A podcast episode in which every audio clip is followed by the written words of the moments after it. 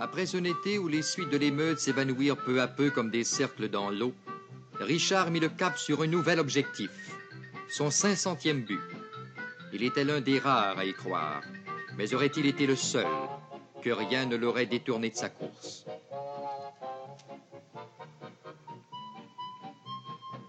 Moins de deux ans plus tard, en 1957, il posait ce jalon définitif.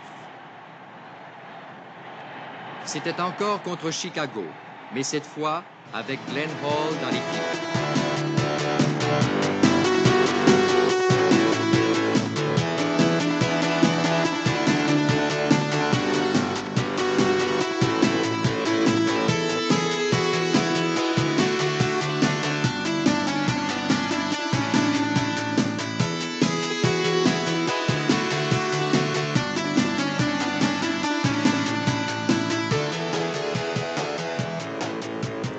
Max, Maxime Doré, euh, bienvenue à mon dernier épisode de la mini-série. C'est une mini-série qui s'appelle Pas de mes affaires, donc euh, l'analyse de business de fleurons québécois, dans le fond, c'est ça le but. C'est de prendre quelques entreprises, on a donc cinq au total que j'ai pris. Pourquoi cinq, pourquoi pas dix, pourquoi pas trois? Ben, à cinq, j'avais vraiment passé à travers des entreprises qui m'intéressaient. Les entreprises, puis quand ça m'intéresse, je pense que je peux rendre ça intéressant. C'est la base d'un podcast, c'est la base d'un communicateur. Si, parce que toute recherche peut être faite. Si vous pouvez me dire, euh, demain, il fait, fait une, analyse de Saputo, qui est un fleuron québécois. À part ce, qui est, salé sur Saputo, sans jeu de mots de marde, à part ce qui est, ce qui est piquant, dans le cœur et plus. Non, mais à part les, allusions de la base de, de, de, mafioso, de, Saputo dans ses origines, qui n'est pas non plus euh, quelque chose dans lequel je m'aventurerais, pas parce que j'ai peur, parce que j'en ai rien à cirer, je le ferai avec grand plaisir, mais je connais pas. Je ne m'y connais pas assez. Euh, donc, les cinq entreprises dont j'ai parlé, c'est des entreprises qui me motivaient, que je connais. La dernière aujourd'hui de la mini-série, c'est le Canadien de Montréal, Montreal Canadian Inc. Pas, s'ils sont bons, s'ils ont fait des buts, s'ils ont scoré la semaine passée. Euh, non, c'est l'entreprise Inc., le Canadien de Montréal, qui est une entreprise qui vaut euh, 1,3 milliard, qui est évaluée à 1,3 milliard aujourd'hui, selon Forbes. Donc, euh, c'est de ça dont je veux parler. La mini-série se termine avec ça. Il y avait des épisodes sur euh, Desjardins, Québécois.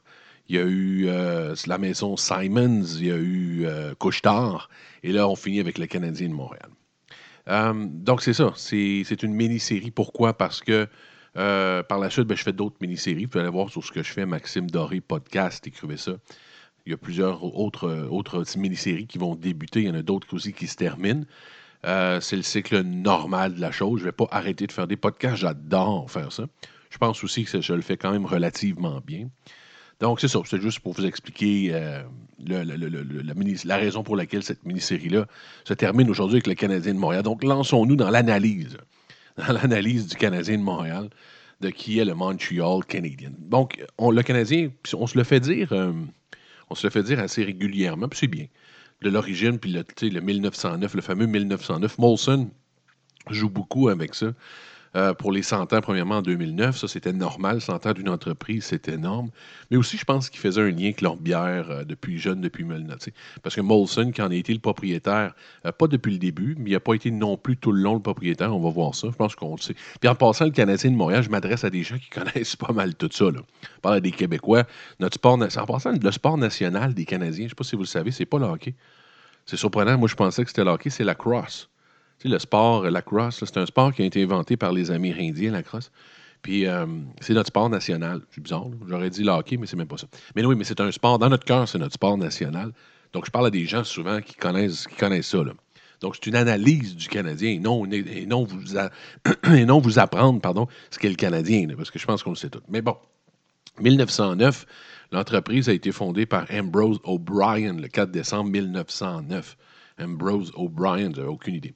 Euh, à l'époque, c'était pas la, Ligue nationale de hockey, c'était la National Hockey Association, l'association de hockey national. C'est le nom de la ligue. Euh, donc à ce moment-là, le, le but, le, but de fond- le, le Canadien a été fondé pour être une équipe francophone. C'était le fondement du Canadien, le Canadien de Montréal. C'était pour parce qu'il y avait le Maroon, le Montreal Maroons, qui était une équipe compétitrice dans la même ligue. Les Maroons, euh, qui étaient anglophones majoritairement. Donc les francophones n'avaient pas vraiment leur place dans les Maroons. Très difficile d'y entrer. il y avait vraiment une, une, énorme section, une énorme différence entre les anglophones et les francophones. On le sait tout au Québec. On en souffre encore aujourd'hui, du moins moralement. On se sent toujours un peu inférieur à la communauté de Westmount et ainsi de suite. Mais à l'époque, c'était très, très vrai.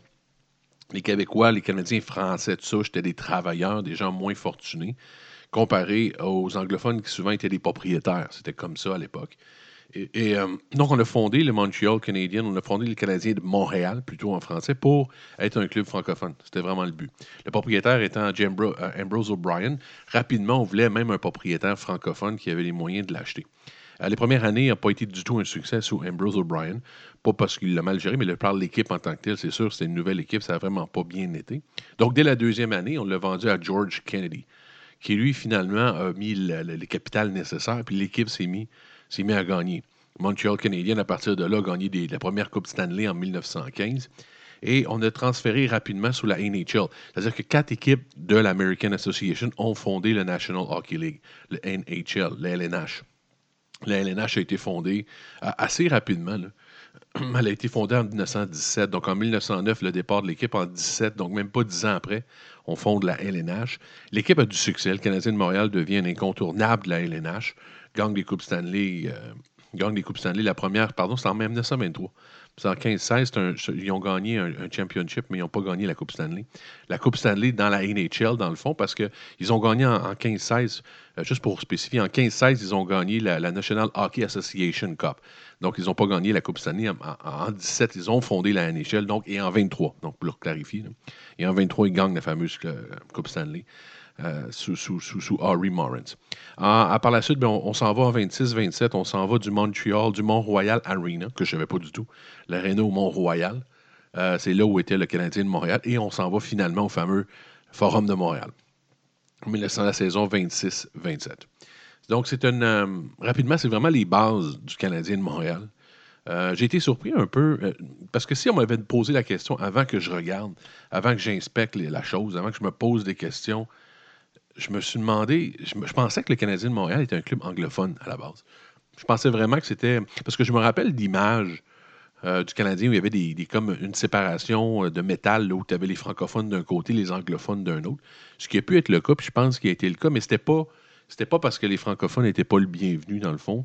C'était vraiment juste parce qu'ils séparaient les anglophones des francophones, peut-être pour les conflits physiques. Peut-être que ça chauffait trop durant les matchs à cause de, des différences entre les deux, entre les deux groupes. Mais à la base, vraiment, le Canadien de Montréal a été fondé comme un club francophone, a été fondé pour faire jouer des francophones. Ben, en opposition, dans le fond, au Montreal Maroons, qui n'accueillait pas vraiment euh, les francophones à ce moment-là. Donc, l'équipe, l'équipe euh, en 1930, par la suite, a des problèmes financiers. A des problèmes financiers parce que il y a la grande récession, l'énorme récession en 1929, donc le crash des marchés boursiers, c'est partout dans le monde. Ça a commencé aux États-Unis, mais bien sûr, lorsque les États-Unis, euh, tous, le reste du monde, euh, pogne la grippe, il y a une devise qui dit ça. Donc, ça devient, c'est la grande récession de 1929. Qu'est-ce qui écope dans les récessions? Qu'est-ce qui écope lorsque les gens manquent d'argent? C'est les, loisirs. Ça a toujours été dans l'histoire des finances. Les loisirs mangent une, mangent une shot. Donc, c'est la même affaire. Les gens se sont mis à arrêter d'aller voir des, hockey parce que, bon, c'est le budget euh, entertainment est droppé. Euh, le Canadien de Montréal est dans la merde. Littéralement, le Montreal Maroons, qui est encore là, c'est ces rivaux anglophones de Montréal, eux font faillite. Le Montreal Maroons ferme. On pense à ce moment-là vendre euh, l'entreprise, le club de hockey canadien à Cleveland, en Ohio. Donc, on essaye de trouver un acheteur. Il y a un intérêt à Cleveland, en Ohio. Et à la, dernière seconde, il y a un investisseur, montréalais, local, qui sauve le hockey, qui sauve le club de canadien, qui le garde à Montréal dans les années 30-31 pour jusqu'à aujourd'hui. Donc, on a vraiment failli perdre le club de hockey canadien en 1930-31 dans la Grande Récession à Cleveland. Donc, par la suite, ben, c'est les années glorieuses du Canadien qu'on connaît tous, oui ou non. C'est-à-dire qu'on a entendu parler. à l'entrée, à l'introduction, quand la, musique que vous avez entendue, c'est le fameux insupportable vertigo de YouTube quand il y avait un but. Sérieusement, c'est, je pense que c'est la chose qui m'a le plus tapé ses nerfs de l'histoire de l'humanité. Puis avant ça, c'était le 50e but en 1957 de Maurice Richard. Donc, Maurice Richard, 50, 50 buts en 50 matchs, je pense qu'il a fait comme record. Donc, euh, dans ces années-là, écoutez, il y a eu tous les grands joueurs de l'histoire, le Jean Béliveau, Doug Harvey. Euh, de ces temps-ci, on parle de Jacques Plante pour l'arrivée du masque, puis son courage d'avoir porté un masque lorsque les gardiens, sérieusement, n'avaient rien en face. Ça, c'était débile. Euh, donc, des années. Au total, 24 Coupes Stanley, le Canadien de Montréal. La dernière en 93 avec Patrick Roy. On se rappelle depuis ce temps-là. Et, le club de hockey canadien, c'est là qu'on va commencer à analyser le club. Parce que je ne vais pas analyser le club financièrement avant les années 90 dans sa philosophie, dans sa façon d'être, parce que ce serait, ce serait hypocrite de ma part. J'ai aucune idée. Je vous ai récité l'histoire jusqu'aujourd'hui en 90. Donc, euh, avant la première Coupe Stanley, avant la, dernière Coupe Stanley de 93. À ce moment-là, je pense qu'on peut vraiment analyser le club, voir qu'est-ce qu'il fait, qu'est-ce qu'il prend comme décision en tant qu'entreprise, euh, qu'est-ce qu'il prend aussi comme décision au niveau de ses fans, au niveau de son équipe, et de voir l'avenir, de voir qu'est-ce qui s'en vient, selon moi, avec le Canadien de Montréal où il sent bon. Donc, dans les années 90, c'est le départ de Patrick Roy en 95. Euh, on se rappelle du conflit qu'il y a. Et, c'est une entreprise qui est, c'est certain, euh, liée automatiquement un peu à ce qui se passe sur la glace, parce que ça reste une entreprise de spectacle. Donc, c'est difficile. C'est sûr qu'on doit parler un peu d'hockey quand on parle de la valeur ou de l'entreprise qu'est le Canadien, parce que la seule chose que le Canadien, bon, le groupe maintenant a euh, Evenco, exemple, ils font des spectacles dans leur centre Bell qui est aujourd'hui. Ils faisaient la même chose dans le forum. Mais à la base, c'est une entreprise qui met en, spectacle un club. C'est ça le Canadien de Montréal.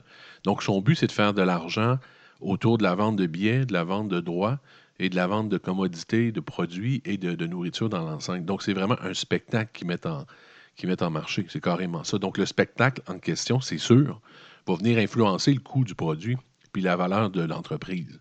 Ça fonctionne un peu comme ça. Quand c'est ce que tu as à offrir, ça donne ça. Donc, Patrick Roy part en 95. On se rappelle toute la chicane qu'il y a eu avec Mario Tremblay. Il fout le camp. Et là, je ne sais pas s'il y a un lien ou pas avec Patrick Roy, mais ça donne comme ça. L'entreprise devient. L'équipe du hockey canadien devient médiocre. De mauvaises décisions à faire, mauvaises décisions de gestion. Régent Hall qui est placé là, qui n'avait pas le talent pour le faire. Enfin, le Canadien de Montréal, ça a été. Puis les gens se rappellent peut-être pas, parce qu'aujourd'hui, depuis les années, depuis l'arrivée de, de, Boivin, dont on va parler plus tard, Pierre Boivin, l'entreprise était dans la merde. Le Canadien de Montréal, en 90 jusqu'en mi-2000, était dans la merde. Les assistances étaient basses, ça n'allait pas bien. Le Canadien de Montréal n'allait pas bien. C'était vraiment une problématique. C'était sous le contrôle, encore une fois, de Molson. Molson avait l'entreprise depuis plusieurs années. Et ça allait nulle part. Le Canadien n'allait pas bien. Et financièrement, la franchise non plus n'avait pas une grande valeur. C'est récent. On ne parle pas des années 30, là, quand il y a eu la récession. On parle des années 90. Donc, il y a un désintéressement total. Est-ce que le fait que l'équipe était problématique a joué assurément. On en revient à ce que j'ai dit tantôt. C'est un produit qu'ils vendent, donc quand le produit est problématique. Mais il y avait toute une problématique aussi dans les années 90 de mise en marché. On a toujours été paresseux chez le Canadien à l'époque parce que ça vendait tout seul. Quand on avait des gens comme Guy Lafleur, quand vous aviez euh, des gens comme Boum Boum Geoffrion, Jacques Plante, Jean Béliveau, Dick Harvey, Doug Harvey, Dickie Moore, le grand Maurice Richard, tous ces gens-là se vendaient tout seuls. C'était du bouche à oreille. Le Canadien n'a jamais été habitué à être obligé de vendre son produit euh, et d'obligé de faire des efforts, dans le fond, pour vendre son produit et aller chercher son public. On est toujours pris pour acquis chez le Canadien jusqu'à l'arrivée de Pierre Boivin de son public. Et c'était ça n'était pas un problème les années 60-70, malgré le fait que je pense qu'on a laissé énormément d'argent sur la table, ne sachant pas gérer, ne sachant pas faire de marketing proprement dit. Mais ça est devenu un problème quand l'équipe a mal été. C'est-à-dire qu'il n'y avait pas de base, il n'y avait pas de fondement chez le Canadien de Montréal, Inc.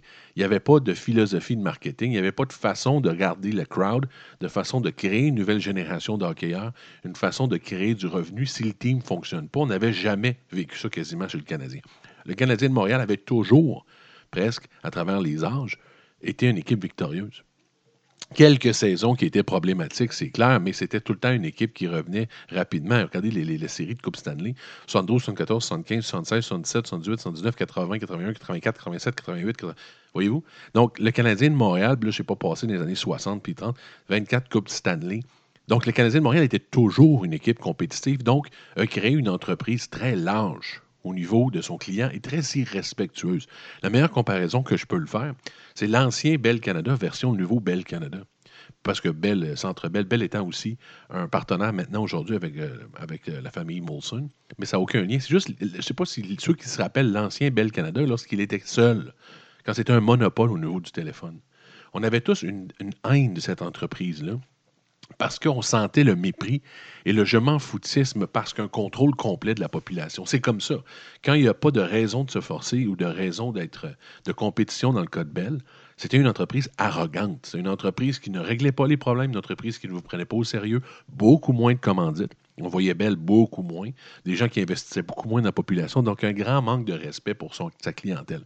Lorsque Bell est devenu avec une compétition, il y a eu Vidéotron qui est entré dans la téléphonie, il y a eu d'autres TELUS, les autres joueurs. Bell n'est plus le même. Bell investit de façon hallucinante en publicité, en marketing, en événements, donne de l'argent partout. Euh, son service à clientèle a augmenté beaucoup.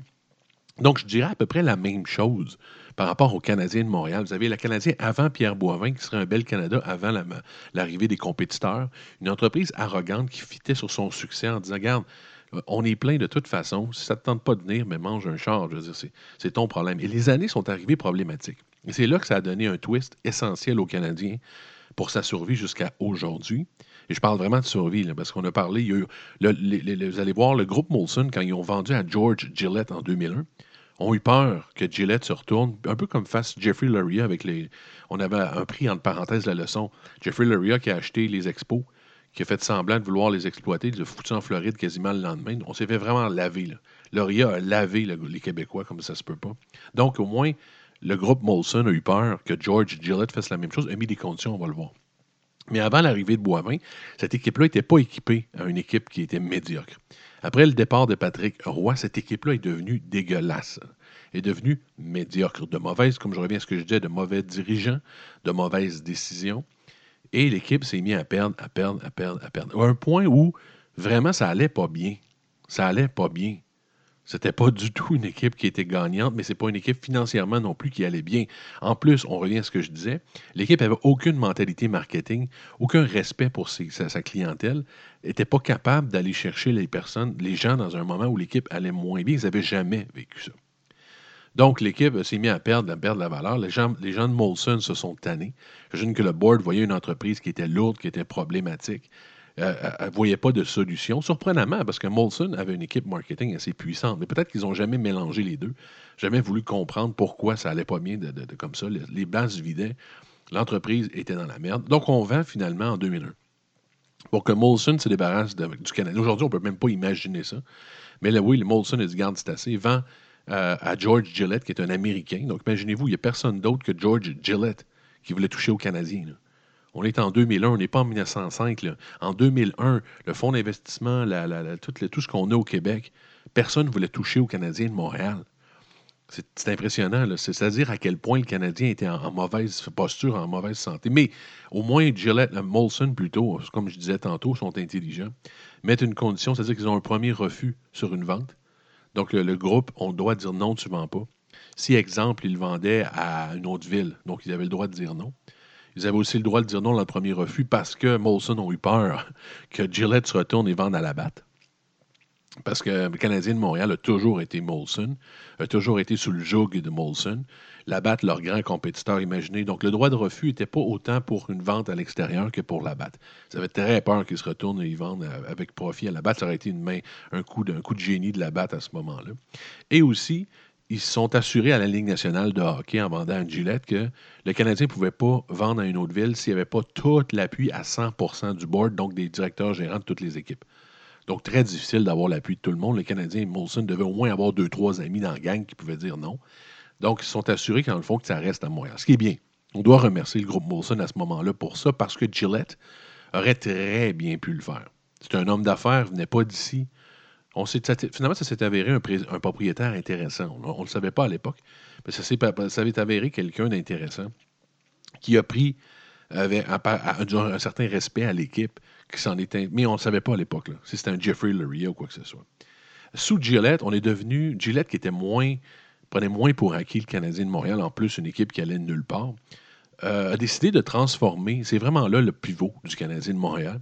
Transformer le Canadien de Montréal en simple club de hockey en compagnie, en business. Il l'a transféré littéralement en business en disant on veut générer des profits, on veut, respecter le client, On veut que notre clientèle vienne, qu'on gagne ou qu'on perde. On veut de l'association. On veut que les gens aiment le Canadien comme ils l'aimaient dans les années 30, mais qu'ils l'aiment pas parce qu'il gagne, mais qu'ils l'aiment parce qu'il aime son club. On est allé chercher Pierre Boivin à l'époque, qui était président de Bauer. Euh, Bauer des équipements de sport, qui avait fait un excellent job, qui avait vendu à Nike. Euh, Pierre Boivin, qui avait vraiment gardé les équipements d'hockey dans le top, qui avait fait une job, comme je dis, absolument débile. Et Pierre Boivin a amené une nouvelle ère au Canadien de Montréal.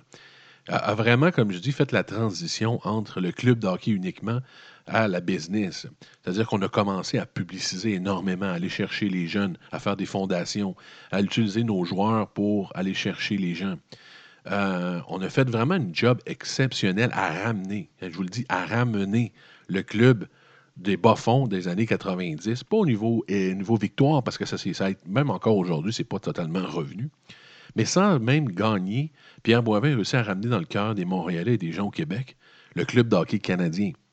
Le club s'est mis à pacter. On a fait des bons deals aussi avec des revenus, des revenus de, télévision. On est allé chercher des deals intéressants. On a commencé à marketer le Canadien. On a commencé à vendre des sous-produits. On a respecté le client en disant, écoutez, et ça, je dis respecter le client de parenthèse, parce que sous Boivin, l'entreprise ayant explosé, on a aussi transformé l'entreprise en, carrément en cash, en dollars, en dollar signs et en chiffres. Et le coût du Canadien, le coût d'aller voir un match du Canadien, le coût des produits chez le Canadien a aussi explosé. Donc, on va revenir à ça plus tard. Mais donc, le Canadien de Montréal revend. Donc, Gillette, qui est un homme d'affaires exceptionnel, achète en 2001 pour 275 millions. C'est le prix que Gillette a payé en 2001. Revend le Canadien 575 millions, même pas dix ans plus tard. Donc, vous passez de. de mais j'ai fait un fonds d'investissement comme ça. Vous doublez 275 millions en 9 ans. Il faut le faire. Il vend le Canadien de Montréal 575 millions. Qui rachète C'est, c'est Molson qui avait réalisé qu'il avait fait une erreur à l'époque, qui n'avait pas le talent peut-être pour ramener ça business comme c'est là, mais rachète le Canadien de Montréal. Ils le font en 2009. C'est le Canadien qui revient au groupe euh, Molson, qui reprend le contrôle, qui s'assure d'avoir le contrôle sous, son, sous le, fils euh, George, euh, Jeff Molson, qui en devient son président. Donc, Pierre Boivin avait réamené cette équipe-là, rendu cette équipe-là attrayante pour Molson, a fait la job, la dirty job. Par contre, Molson, maintenant, voit un produit qui est absolument payant, un produit qui est non seulement intéressant à gérer parce que Jeff Molson, la famille Molson adore le hockey, mais aussi peut faire un profit. C'est une équipe qui vend ses produits très cher. Dans le, il y a comme, on le sait tous, c'est quasiment un running gag. Aller au centre Molson, c'est impossible pour le commun des mortels. C'est-à-dire que c'est absolument. On parle des billets. Les billets, c'est une chose. Parce que les billets, selon moi, que ça vaille ce que ça vaut, c'est correct. Euh, un billet, c'est un peu comme le marché, de la bourse, un billet. C'est ce que vous êtes prêt à payer comparé à ce que ça vaut. C'est ça un billet. Si les gens sont prêts à payer 150 dollars pour euh, aller s'asseoir dans les bancs les plus les meilleurs, ou bien 45-50 dollars en haut, c'est ce que ça vaut. Puis si vous remplissez l'endroit, ben à ce moment-là, c'est correct, c'est le prix de la chose. Là où vraiment c'est problématique, c'est dans les produits à l'interne. C'est illogique, c'est carrément, irrespectueux des gens. C'est-à-dire que maintenant que vous êtes assis ici, on va vous faire consommer et on va vraiment vous, vous on va étirer la sauce. Financièrement, c'est extrêmement payant. C'est extrêmement payant. Parce qu'il faut savoir quelque chose. Le Canadien de Montréal fonctionne avec des dollars canadiens dans une ligue qui est principalement, du moins maintenant, américaine. Donc en dollars américains. Le, dollar canadien ayant souvent, à part dans les dernières années, mais 30% de pertes sur le dollar américain. Tout pour le Canadien de Montréal coûte 30% de plus. Tout. Les joueurs coûtent 30% de plus. Tout coûte 30% de plus parce qu'ils font affaire avec un dollar américain. Parce que les joueurs, en passant, sont payés en dollars américains. Un joueur de hockey du Canadien de Montréal, si vous prenez chez Weber, n'est pas payé en dollars canadiens. Il ne veut rien savoir. Pourquoi il serait payé 12 millions canadiens qui vaut 9 millions américains? Non. Ils sont payés en US. Donc, le Canadien doit débourser du US, mais ses entrées d'argent sont en canadien. Donc, une perte de 30% On justifie comme ça d'aller se rattraper avec, des, des coûts exorbitants. Le problématique avec ça, c'est à long terme. Vous allez voir, c'est mon analyse du futur du Canadien qui est très sombre, à mon avis. Pourquoi? Présentement, on fait un job exceptionnel. Oui, c'est rempli, c'est plein. Parce que la clientèle principale maintenant du hockey, c'est les boomers. Les boomers ont de l'argent, les entreprises boomers achètent encore. Donc, les dirigeants qui sont boomers d'entreprise achètent des, des, euh, loges, on achète des billets pour les clients encore. Mais cette philosophie-là, j'ai été représentant. Moi, la philosophie d'amener des clients quelque part ne fonctionne presque plus. C'était une grande clientèle du Canadien de Montréal, les billets corporatifs. Les gens ne veulent plus y aller, je vous le dis. Quand vous êtes, représentant, juste d'amener un, client dîner, c'est très difficile. Les gens ne sont plus intéressés. Premièrement, c'est des politiques à l'interne. Les gens sentent qu'ils se font acheter. Donc, les boss n'aiment pas ça parce que si votre, si votre, votre employé est, main dans la main avec un fournisseur, il n'est pas intelligent dans sa décision. Donc, c'est très, très, très difficile d'amener des gens dans, un événement, même un dîner ou quoi que ce soit. Donc, imaginez le hockey, c'est une soirée complète, c'est très difficile. Les boomers, ils vont encore. La nouvelle génération, donc 40 ans et moins d'employés, ne veulent plus très difficile. Je vous le dis, j'avais des billets du Canadien, j'avais de la misère à les donner. Pas parce que les gens n'aiment pas nécessairement y aller ou pas, mais ça ne les intéresse pas. Ils veulent pas t'appartenir à ce point-là. Puis en plus de faire un déplacement comme ça, d'aller à Montréal, avec tous les avantages qu'on a à la maison aujourd'hui, ça ne fonctionne, ça fonctionne pas, les gens ne veulent pas. Donc, les clients corporatifs, c'est très difficile de les trouver. C'est une grosse clientèle du Canadien de Montréal. Aujourd'hui, si on regarde la valeur du Canadien selon Forbes, il est évalué à 1,3 milliard. Donc, encore une fois, un investissement débile de Molson, 575 millions qu'ils ont payé. Dix ans plus tard, il, écoute, il vaut à peu près deux fois la valeur et demie. C'est exceptionnel. Mais je vous le dis, voici ce que j'en pense pour l'avenir. Ne vous fiez pas à ça. Ne vous fiez pas à la valeur présente du Canadien, au même titre que dans les années 70-80. Si j'avais demandé si le Canadien serait dans le trouble et que ce serait vide, vous auriez dit, c'est impossible avec, euh, avec nos amis Steve Schott, Jacques Lemaire, Bob Gainé, Serge Chavard, tous ces pleins, ça va toujours être plein. Et le Canadien, pourtant, a failli être vendu dans les années 90. Je vous dis que d'ici une 15-20 ans, le Canadien de Montréal va être dans le trouble. Va être dans le trouble. Je vous explique pourquoi. Premièrement, le Canadien de Montréal a fait un marketing intéressant depuis 2009 sous, Pierre Boivin, maintenant sous Jeff Molson, a compris qu'il fallait ben, avoir un certain respect de sa clientèle. Mais le, respect de sa clientèle s'arrête à son produit.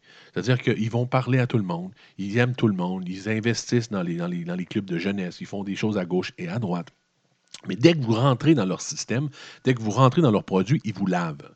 Et ça, ça fonctionne un certain temps. Les gens vont bien jouer, vont, jouer le jeu jusqu'à ce que le produit soit de moins en moins intéressant. Les gens de payer 12 pour un hot dog, ils l'ont de travers dans la gorge. Donc oui, ils aiment le Canadien, ils aiment le club d'hockey canadien. Mais l'administration du Canadien passe mal chez le client. Tout le monde se dit, tout le monde, c'est un running gag au Québec de dire que c'est ridicule d'aller au Centre Bell. C'est une farce. Donc ça, ça reste quelque part. Et je vous allez voir, ça va jouer plus tard quand le club va tomber dans une nouvelle ère avec une nouvelle clientèle. Cette philosophie-là, qui présentement passe mal dans la gorge, va les détruire, littéralement, va se retourner contre eux. En plus, sous Pierre Boivin, autant qu'on a fait du marketing, on avait une direction qui était très sauvage. C'est-à-dire qu'on avait pris la philosophie de prendre le club d'hockey et de le protéger. On ne parlait pas des joueurs, on protégeait les joueurs, on ne voulait pas que les joueurs parlent. C'était très difficile pour les journalistes d'accéder aux produits, ce qui est absolument ridicule. Il y a comme une philosophie de laissez-nous tranquilles, on est des professionnels du hockey. Quand en même temps, de l'autre bord, tu dis, mais oui, mais ce que vous faites, vous prenez un petit peu trop au sérieux, vous êtes un spectacle. Donc, le spectacle, il y a des joueurs dans le spectacle, il y a des comédiens, on veut leur parler. Le club de hockey était très sauvage dans les années 2000 jusqu'à 2000, peut-être 10, jusqu'à temps que, que, que, George, pas George Gillette, oui, jusqu'à temps que lui vende et que Molson revienne. Les joueurs étaient protégés, on ne parlait pas d'eux, difficilement accessibles, très, très, très hautain. Le club était très hautain, comme il l'a été dans les années 30-40. C'était mêlez-vous de vos affaires. Venez voir notre game, là, mais laissez-nous tranquilles jusqu'à ce que la pression soit tellement grande et que Jeff revienne et on dit Garde, c'est assez, là. Voyons donc, laissez les joueurs vivre, laissez les gens connaître les joueurs, laissez les gens savoir s'ils filent pas et ainsi de suite, laissez-les vivre, laissez-les s'exprimer. Et là, le Canadien est devenu. Voilà, donc, on a vu les joueurs commencer à faire des deals avec McDo. On a vu les joueurs commencer à faire bien des annonces, à se présenter partout. Donc, les joueurs ont été libres par l'équipe canadienne. Ça a plu, ça a plu à, la, clientèle, ça. Ça, c'est un excellent move de la clientèle. Ça a été intéressant. Après ça, on fait un deal record et ça, ce deal-là, je vais en parler en parenthèse. Je ne sais pas si vous êtes d'accord. J'ai parlé de TVA dans une, dans une, autre, dans une autre émission sur euh, un autre podcast de Pas de mes affaires. Je vois, c'est le pire deal de l'histoire que j'ai vu. Quand j'ai entendu, je ne sais pas si vous vous rappelez qu'on a entendu que TVA volait les droits de hockey à RDS. Sur le coup, là, puis avec raison, je pensais que c'était la mort de RDS. RDS est une autre entreprise très paresseuse, dégueulassement paresseuse qui vont uniquement se, mettre sur le Canadien de Montréal. Il n'y a rien d'autre à part le Canadien. Ils n'ont jamais pris le temps d'exploiter d'autres choses. Ils ont toujours tout mis sur le Canadien puis Sport 30, ce qui fait que s'ils perdaient le Canadien, RDS était mort. donc, le, club, le TVA avait dans les cordes, avec le deal qu'ils allaient signer avec la Ligue nationale, ils avaient RDS dans les cordes. L'intelligence de Batman, ça a été de ne pas faire mourir RDS. Il a dit si je me fais mourir RDS, j'ai pas de concurrence, ils vont payer un peu moins cher dans les prochaines années pour le hockey. Donc, ils en ont donné un peu à RDS. Il a dit je donne pas tout à TVA. C'est une bonne chose, c'est logique de la part de la Ligue nationale. Mais ce que TVA a acheté pour le prix, sincèrement, là, je veux dire, ils ont acheté le hockey du samedi soir, qui était le plus payant. Quand vous me dites que ça, c'est une décision de business uniquement. Qu'est-ce que tu prends de ma business si je te mets sur la table? Ben, je vais prendre ce qui est payant, c'est le hockey du samedi soir. C'est là où on a le plus gros crowd. Je pense qu'ils ont fait une erreur énorme. RDS est encore plus en vie que jamais. Si vous pensez à qui diffuse le hockey du Canadien, si je vous pose la question, moi, c'est RDS dans ma tête. Trois quarts des matchs que je vois, c'est je vois RDS. Parce que la semaine, c'est là où j'écoute un match. Le samedi soir, j'écoute plus le hockey. J'écoute plus le hockey le samedi soir. Ils se sont complètement trompés. Ils n'ont pas vu le changement de mentalité. Le hockey, maintenant, on écoute ça en étant sur notre ordinateur. On écoute ça en faisant d'autres choses. C'est plus une religion comme ça l'était dans les années 40-50, où le samedi, tout le monde devait fermer sa gueule sur le divan parce que c'était la soirée du hockey. TVA a acheté les droits comme si c'était encore ça. Et voilà mon avenir, mon, analyse de l'avenir. Les gens ne voient pas du tout la nouvelle génération arriver. La nouvelle génération en ont rien à foutre des sports. Des sports à la télévision, je veux dire. Et les grandes ligues américaines le savent. Pourquoi c'est trop long? C'est long et c'est lent. La nouvelle génération ne veut rien savoir. Même si vous êtes honnête, moi j'ai 40 ans. Les gens autour de moi qui avaient 40 ans, on a la misère maintenant à écouter un match d'hockey complet. On écoute un peu les périodes, on arrête, on va sur l'ordi. On tourne en rond, c'est pas long. Un match de hockey ou un match de sport professionnel, la façon que c'est fait, c'est pour une philosophie des années 50. Les gens étaient très patients. Les gens restaient assis, les gens étaient, sages et les gens écoutaient religieusement un match du samedi. Là, l'offre est beaucoup plus grande. Donc, durant la semaine, on adore avoir un match du Canadien, mais c'est un peu comme la radio. Ça vient alimenter le fond de notre, euh, notre maison. On a d'autres choses à faire en même temps. Et ça, je vous parle des gens de 40 ans. Les gens de 20 ans n'écoutent pas le sport. Ils n'en ont rien à cirer. Je vous le dis, ce n'est pas leur entertainment du tout. Ils n'embarquent pas. Le Canadien essaye, il essaye et pense avoir du succès en ayant cherché les jeunes niveau Timo Timbit. Les jeunes aiment ça mettre un gilet du Canadien. Ça, ces jeunes-là embarquent parce que leur père ou leur mère embarque. Dès qu'ils vieillissent un peu, c'est terminé. Ça ne se, se transmet pas comme ça se transmettait à l'époque. Les gens n'aiment pas le sport professionnel au niveau écoute. Cette génération-là, je vous le dis, et les sports professionnels le savent, ont peur, essayent de raccourcir les matchs, essaye de raccourcir la rapidité, essaye de rendre un match maximum 45 à 1 heure. Un match de la NFL qui pourrait durer 3 heures. Donc, il y a vraiment une crise au niveau des sports professionnels qu'on ne vous dira pas. On fait semblant que tout va bien. La valeur des franchises monte, oui, parce que maintenant, les boomers sont au maximum de leurs dépenses de cash et les boomers dépensent dans le sport professionnel. Donc, pour les 10 prochaines années, le sport professionnel va encore faire ses choux. Je vous le dis, dans 20 ans, quand les boomers vont mourir, le hockey, le football, le baseball surtout, ces sports professionnels-là vont, vont vraiment dégringoler. La valeur va dégringoler. C'est vraiment temporaire, cette valeur-là, qui, est extrême, parce que la nouvelle génération qui sont clients, ça reste un produit. On vend un produit à une génération. Je ne vois pas ce que le Canadien de Montréal ou la Ligue nationale de hockey peut faire pour plaire à la nouvelle génération dans 20 ans. Même s'il ramène son match à 10 minutes ou à 5, pensez-vous, ça n'a aucun sens. Même s'il fait du hockey spectacle à 3 contre 3, c'est ce que ça sent bien. Ils vont amener un spectacle beaucoup plus attirant avec beaucoup plus de choses. Les sports, selon moi, qui ont moins de, problèmes dans les 20 prochaines années, il y a la MMA, le Mixed Martial Art, qui est un événement rapide, une fois par semaine, euh, très combat. Tu peux faire d'autres choses en même temps qui fonctionne très bien avec un restaurant. La MMA est en forme et c'est pour ça qu'ils ont été vendus à un prix record. La NBA, à cause d'une culture afro-américaine très grande, euh, a quand même une chance. Quand tu parles de baseball dans 20 ans, quand tu parles de football, de hockey, ça sera pas, ça sera pas chic. Ils le savent. Je vous dis ça, oui, c'est une analyse, mais ils le savent. C'est pas, pas un investissement d'avenir. C'est pas l'entertainment de l'avenir, le sport à la télévision. Ça ne l'est pas. Ils le savent parce que ce n'est pas fait pour ça. C'est trop long, c'est trop lent. C'est un entertainment des années 50. Donc, le Canadien aujourd'hui ramasse le maximum de cash qu'il peut avec les boomers qui restent, font vendre les choses à un prix de fou. Et ce que je revenais à ce que je vous disais tantôt, là où ça va leur faire mal, C'est que donc, en manquant de respect comme ça à sa clientèle, entre parenthèses, parce que oui, le marketing est inclusif maintenant, oui, les joueurs sont accessibles, mais rendu là, on vous saigne. On vous saigne pour réussir à rentabiliser une entreprise le plus rapidement possible, voulant faire le plus de cash pendant que le, pendant le, fun est là. Donc, les prochaines clientèles, en plus, vont avoir de travers ce prix-là, Vous voudront jamais se déplacer, premièrement, pour y aller. Et en plus, sachant que les hot dogs sont 15 et que la bière est 17 je dis ça à travers mon chapeau, vont encore plus se cracher sur le produit en disant Vous me niaisez. Pensez-vous vraiment que je vais aller là quand j'ai des dizaines d'autres affaires en même temps? Premièrement, c'est insupportablement lent et long. Je vous le dis, demandez à des gens, dans la, des adolescents, s'ils veulent écouter un match de hockey ou un match de, sport. Demandez-leur. À, part celui-là qui joue dans le midget 3 et qui est vraiment impliqué, la, majorité, je parle de 80% de la population qui n'est pas dans, dans le hockey, euh, compétitif, demandez-leur s'ils veulent écouter un match de hockey. Ils vont dire, vraiment, ça les, mais pas, c'est beaucoup trop long et lent et insupportable pour eux. Maintenant, vous allez dire, ben oui, mais c'est des adolescents, ça va changer. Attendez, rappelez-vous, nous, dans le temps, on voulait. C'était une génération qui écoutait le hockey. On voulait l'écouter. On prenait les deux heures nécessaires pour le faire. Et on a grandi comme ça. Ça n'a pas changé. On n'avait pas, une haine du hockey à 16-17 ans, puis qu'on est devenu des gros tripeux à 30. La majorité nous tripions depuis qu'on avait 6 ans, puis ça n'a jamais arrêté. Ils n'ont pas réussi à recréer ça, pas parce qu'ils sont pas bons, parce qu'ils ont vraiment une machine de marketing aujourd'hui intéressante. Ils n'ont pas recréé ça parce que ça change simplement. Il n'y a rien à faire. Il n'y a rien à faire. C'est un spectacle qui, va simplement s'essouffler tranquillement, va toujours avoir une clientèle.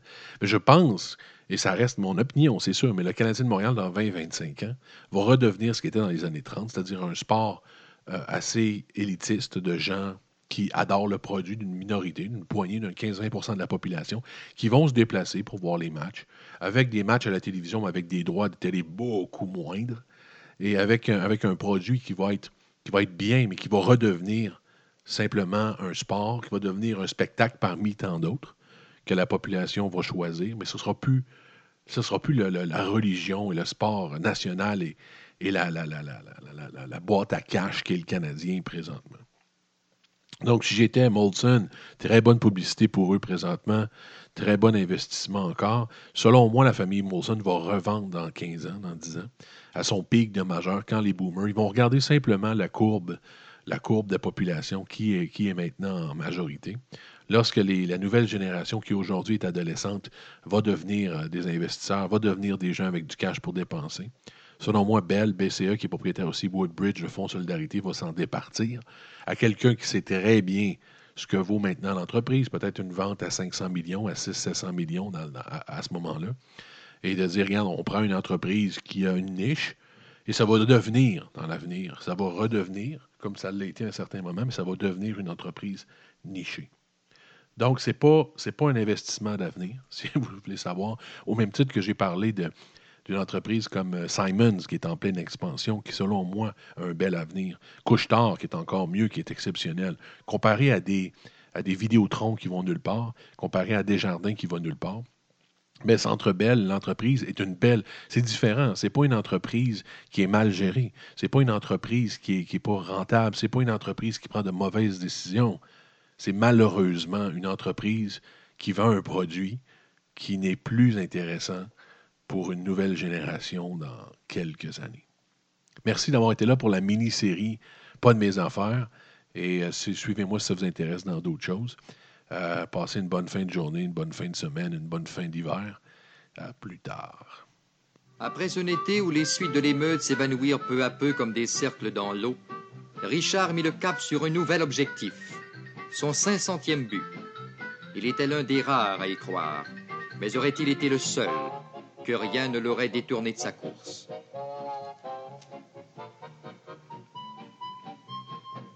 Moins de deux ans plus tard, en 1957, il posait ce jalon définitif. C'était encore contre Chicago, mais cette fois avec Glenn Hall dans l'équipe.